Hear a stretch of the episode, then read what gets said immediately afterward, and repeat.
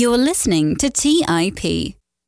On today's show, we interview Sam Liang, who is the founder and CEO of Otter.ai, a highly disruptive collaboration and productivity tool that has won many of the most prestigious awards in tech given by companies such as Google, Fast Company, PC Mag, and more. We'll talk about how Otter works and how does it continually keep improving using artificial intelligence. What does the next few years look like for the use of data and how programs will get more and more accurate in time? And how a translation tool will revolutionize what we know about ourselves by the changes in our words and our speech patterns, and much more on today's episode. Enjoy. You are listening to Silicon Valley by The Investors Podcast, where your host, Shawn Flynn, interviews famous entrepreneurs and business leaders in tech. Discover how money is made in Silicon Valley and where tech is going before it gets there.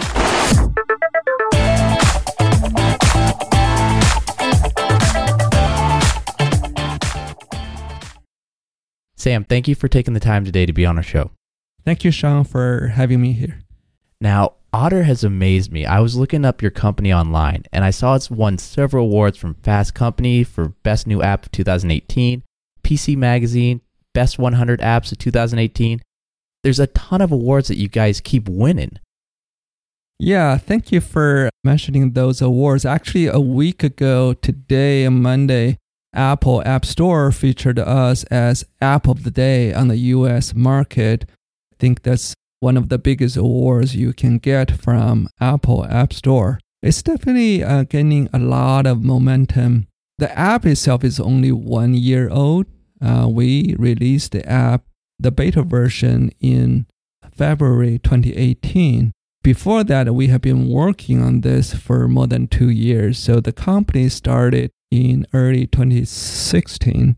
We've been working really hard in the background, the AI technologies to do speech recognition with high accuracy. But all of this started, you know, a few years back.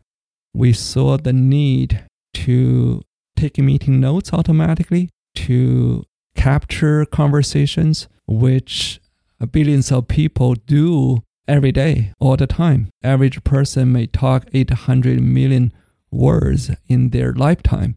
So talking is the major communication method people communicate with each other, right? So most of the conversations are actually lost in the air. So we see a huge need. And that's why we started working on this.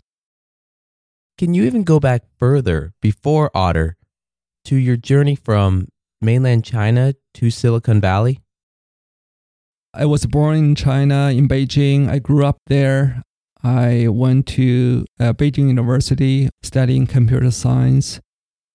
After graduation, I came to the United States. At first, I applied to Stanford, which is my dream school for graduate school, but they didn't think I was good enough. So I went to uh, University of Arizona in Tucson, which actually I really like.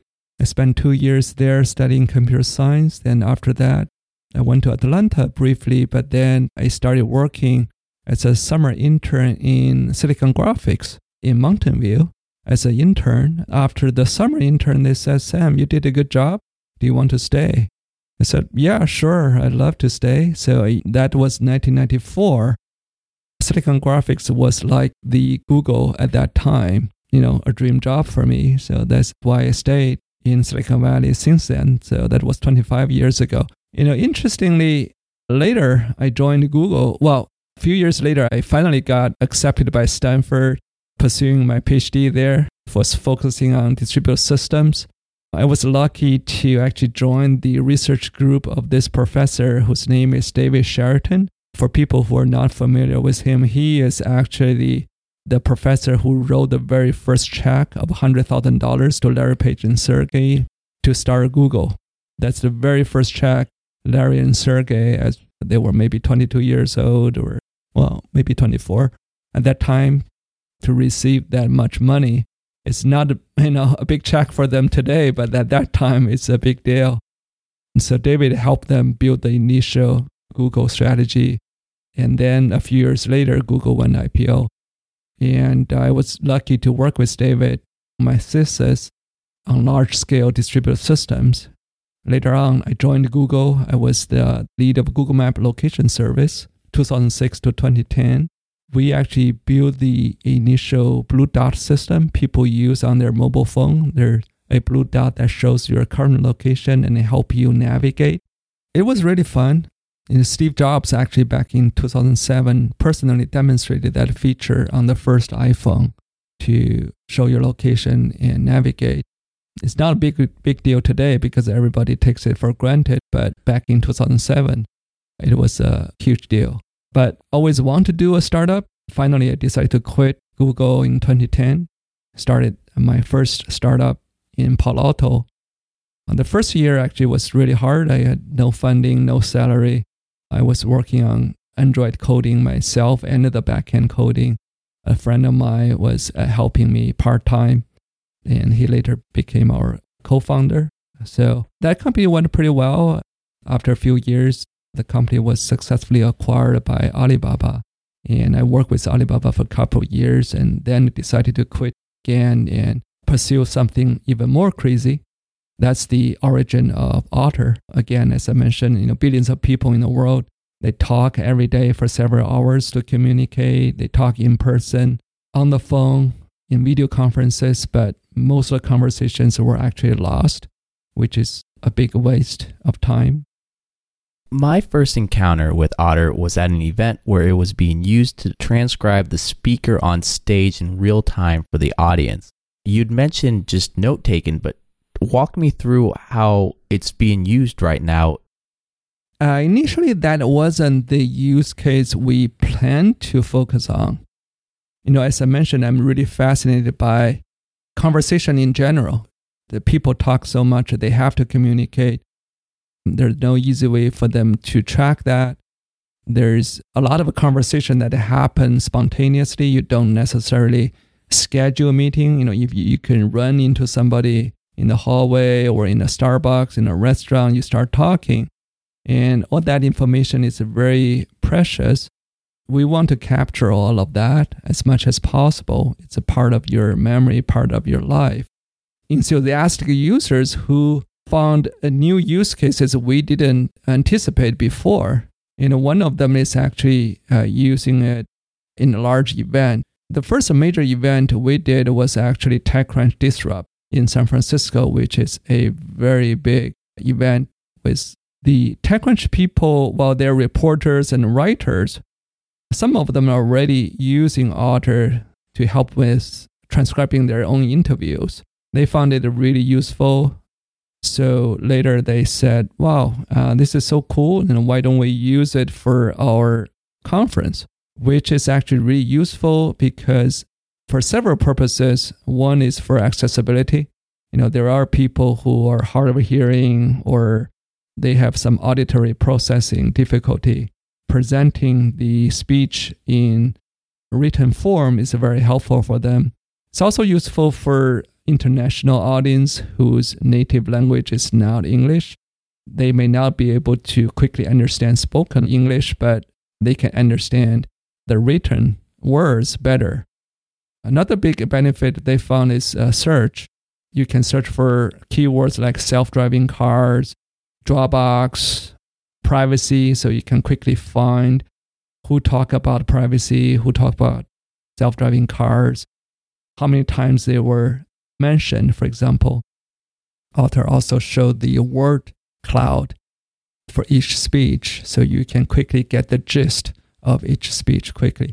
So, yeah, users found a lot of creative use cases out of Otter, many of them we didn't anticipate.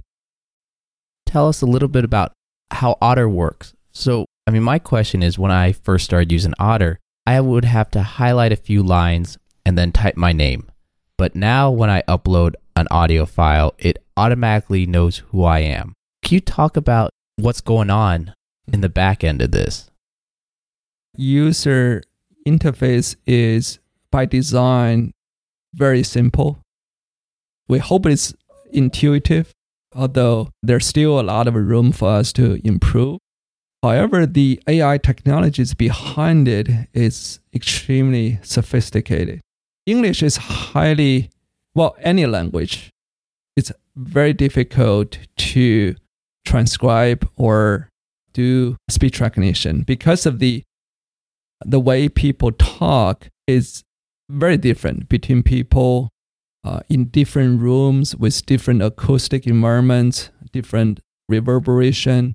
So when you're talking in a car, in Starbucks, in a restaurant, it's just huge amount of background noise. So we built this very sophisticated deep learning system that built the model, built the algorithm, and we use millions of hours of audio data to train the model so that it's able to handle all kinds of variations in terms of talking speed, the volume, reverberation, accents. For me, although I'm living in Silicon Valley for 25 years, I still can't fully correct my own accents. I'm still trying to improve that. But Otter is able to handle most of this correctly. It's not perfect. Nobody's perfect today yet, but Otter provides one of the best accuracies in the world, which is actually confirmed by Zoom's uh, own benchmark testing system. The other part you mentioned, the voice recognition, it can recognize each person's voice print. You know, when you talk versus when Sam talks, it's actually able to separate the two speakers based on a lot of features. We look at the frequency of your pronunciation and uh, the way you talk. There's a lot of features we're using to separate the speakers so that once you label about a minute of each person's speech, we create a voice print data structure in our system to remember that person's voice. Uh, later on, when we hears the same person, we can identify that person. This is similar, conceptually similar to facial recognition. When you upload photo to Google Photo, for example, they can ask you, "Hey, who is this?" You can say, "This is Shawn." Then they remember it. So next time they see the picture of the same person, they can guess, "Oh, this is Shawn." So we do similar things with a voice, so that in a meeting, you know, once you label the speaker once it's able to identify the speeches from that speaker later on, which is actually extremely useful when you need to search who said some concerns about privacy, who talk about self-driving cars. You can analyze the speeches from each speaker and you can identify the concerns from each speaker, the topics each person would like to talk about, so analytics is another a, a huge benefit. It sounds like a massive amount of computation power has to be used for this. What's stopping Microsoft or a huge corporation from competing with you in this realm? It's a good question. That's a question every investor asks us. When we started it three years ago, people ask me, hey, isn't uh, Alexa already doing that? Isn't Siri doing that? Isn't Google doing that? And why are you doing this again? Are you able to survive? It's true that a lot of players are doing speech recognition, but traditionally their focus was different. When you use Siri, firstly, you need to say a hot word like, Hey Siri, to wake up the robot. Then you ask a simple question like, What's the weather tomorrow? Or you issue a command like, set alarm at 3 p.m. It is a chatbot in the sense that a human being talk to a robot and the robot either answer a short question or execute a short command. This is actually not very natural for most human being. In the last, I would say, you know, thousands of years, people talk to each other. They don't talk to robots because a robot didn't exist before. So it's very natural for people to talk to each other to have a natural conversation. For that use case, actually, nobody was focusing on that. When we started, we decided to focus on this case because that's what people spend most time talking to each other rather than talking to robots. So our technology is built ground up to focus on human to human conversation the data sets are that, or what's different? Data sets are different. You know, for Google, for example, for many years, they focus on voice search. So their training data is mostly short search questions. So they do really well on that. You know, we don't want to compete with Google on that. However, if you look at the Google system, they're not actually focusing on the use case we are working on. They may have some people working on this, but Otter actually is the leader in this space at, at this moment. You know, that's actually interesting. We actually have, a, we know a lot of uh, people inside Google are using Otter. Actually, John Doerr, who is a board member of Google for 20 years, he is using Otter himself for some of his meetings. He even told his daughter to use Otter. So that's a huge endorsement from a Google board member. Does that mean because you were able to carve out this niche for yourself, that you have this huge moat around you that would take someone else a long time to catch up? Or is it because of the data you've collected from the last few years of people using your app that your data set's so much better than someone else's? What's stopping anyone else? I wouldn't say what would stop them, what just how fast they can move. There are a lot of algorithms are open, but there are a lot of trade secrets. There are a lot of engineering trade off. A lot of a lot of things you have to do. Even if you know the algorithm published in academia, you know you can get something right, but to get you know 95% accuracy, it's very difficult. For us, we are we have a head start in this space because you know we started early, ahead of most people, and we have this product released in the market. So when millions of people use it, they contribute more data to us. Of course, you know everything is encrypted. The machine may crunch the data and learn from users' corrections as well. We allow users to correct errors in Otter. So every correction give the machine more hint on how to transcribe more accurately. So we have this virtuous cycle when more people use it, more feedback come to our engine, and the engine running you know, our own algorithm to take advantage of that feedback to improve and fine tune the model to make it even more accurate. So far, we have done near 10 million meetings already. So that's a huge amount of data I don't know, you know, how many people have that quantity. A little bit ago, you had mentioned that when you first started the company, investors were telling you, why isn't Microsoft or Google compete and enter this market? How difficult was it to get initial funding for your company? What was that first year like?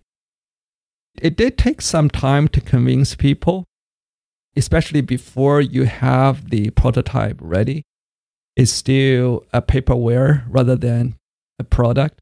For me, it's a little bit easier this time because I did a startup before. I had a good track record already. And also, I was lucky to have met a Tim Draper. I met him first back in 2010 when I was doing my first startup.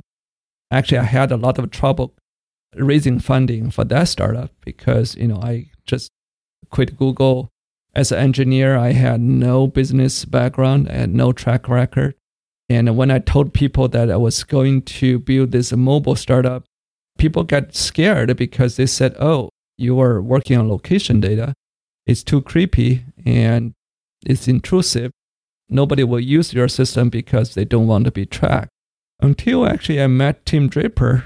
When I showed him a demo, he got really excited. He said, Wow, this is what I've been looking for for a long time. I, I want to create a life log for myself. I want to trace my own journey. He got, you know, really interested, gave me a EIR position in DFJ, entrepreneur in residence. I wasn't paid. I had no salary there, but they gave me a really nice office there. When I started to work on Otter, I went to Tim, told him about our ideas, and he said, Yeah, okay, this is, you know, I want to take meeting notes automatically. There's no product on the market. He's very supportive. I really appreciate that. People know him as sort of a, a crazy person in some sense. You know, for myself, I have similar personality to do something crazy. Is that, you know, eventually you know, Otter can capture all the voice conversation in the world. My whole life could be recorded and searchable. Of course, I'm not going to publish everything on Facebook and Twitter, but just for myself, I'd like to be able to search everything I heard. Before we started this interview, I'd asked you some of the use cases, and you had mentioned universities. And could you talk about that use case?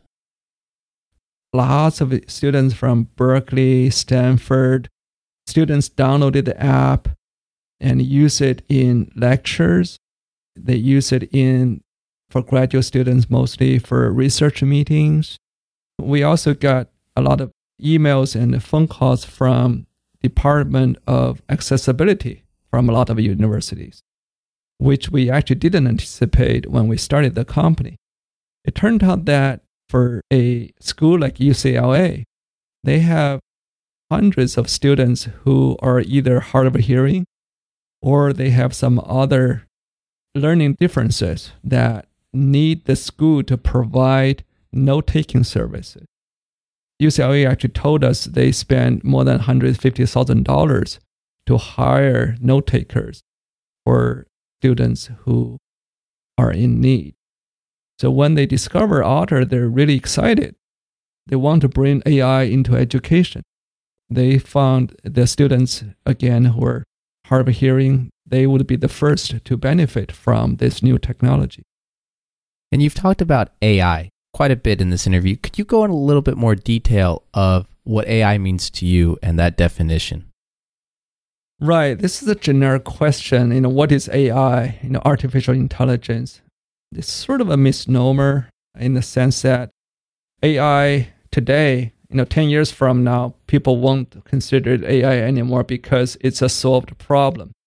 I think in the 90s, IBM Deep Blue beat the human chess master. At that time, people considered that as AI because that's the first time a machine could beat the human champion. But today, that's already taken for granted because everybody understands the algorithm already. So they don't consider it AI anymore.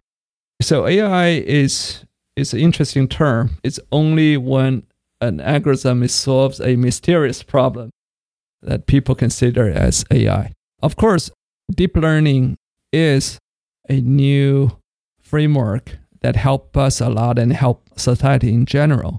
With deep learning, we are able to create a speech recognition engine that way more accurate than a few years ago. If you do this company five years ago, the accuracy wouldn't be good enough for usual use cases. There would be too many errors that people cannot tolerate. Today, we are able to achieve very high accuracy. Again, it's not 100% perfect yet, but people found it usable. So you had said five years ago with computation power at that time, it wouldn't be accurate enough. What do you see the future five years from now? Five years from now, I think it will be near perfect. The reason is this for any human being, the knowledge you have is limited. However, when you use this huge engine running in the cloud, potentially you can have millions or billions of machines working together. It is using the entire knowledge history of human being to understand every single sentence it hears. So potentially it will be able to surpass I don't know exactly when it will happen, but I'm very sure it will happen. Of course, the difficult part today we haven't solved is understanding. There's still a long way to go for machine to fully understand human speech because the speeches are highly ambiguous, it's highly contextual. When you talk to a new person, how much do you understand that domain? How much do you understand that person's background? you know, moving forward, in the more people use more background information Otter will get, then it will understand each speaker better. The reason is I know this is Shawn. The engine actually can look up your LinkedIn page, can look up your Facebook page. It knows what you talk about recently. So when it hears certain words from you, it will match that with the background information and can guess better what you're talking about and can guess better what you want to say. So in the future, it could be scary even before you open your mouth. The machine can almost predict what you're going to say based on your history. Everything that I've been typing on Facebook and LinkedIn all these years is going to be combined and will all systems be able to have access to it? Will they be able to scrape this page and that page for the data or will each site location really kind of clamp down on their data yeah, privacy is a big topic today, right? You know, Facebook, some sort of trouble these days. You know, for us, it's we provide this capability, but it's up to the user to control who he wants to share the information with. I see it as almost like your fitness app. You track my steps, track my a lot of vital data. It's not public. It's, it's safe for myself. I could share this with my doctor, some of them or all of them, the doctor can detect cancer earlier for me so that I can live a few more years. So the voice data is similar. The user has a full control, you know, what can be recorded, what, you know, has to be erased, or what cannot be recorded. And after recorded, you know, what can be shared with his colleague, what can be shared with the public. As long as the user has a full control, I think this is a good thing. If the AI is good enough to listen to me and tell me the way you talk can be improved, you say too many you knows, stop words, uh, ah, uh, and all that.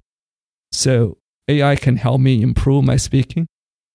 AI can improve my relationship with other people because it can tell me sometimes I respond to questions in the wrong way, get people annoyed in terms of coaching and mentoring. It's just too many benefits to to ignore. Of course, you always want to balance between privacy and data access, but I think it can be reconciled.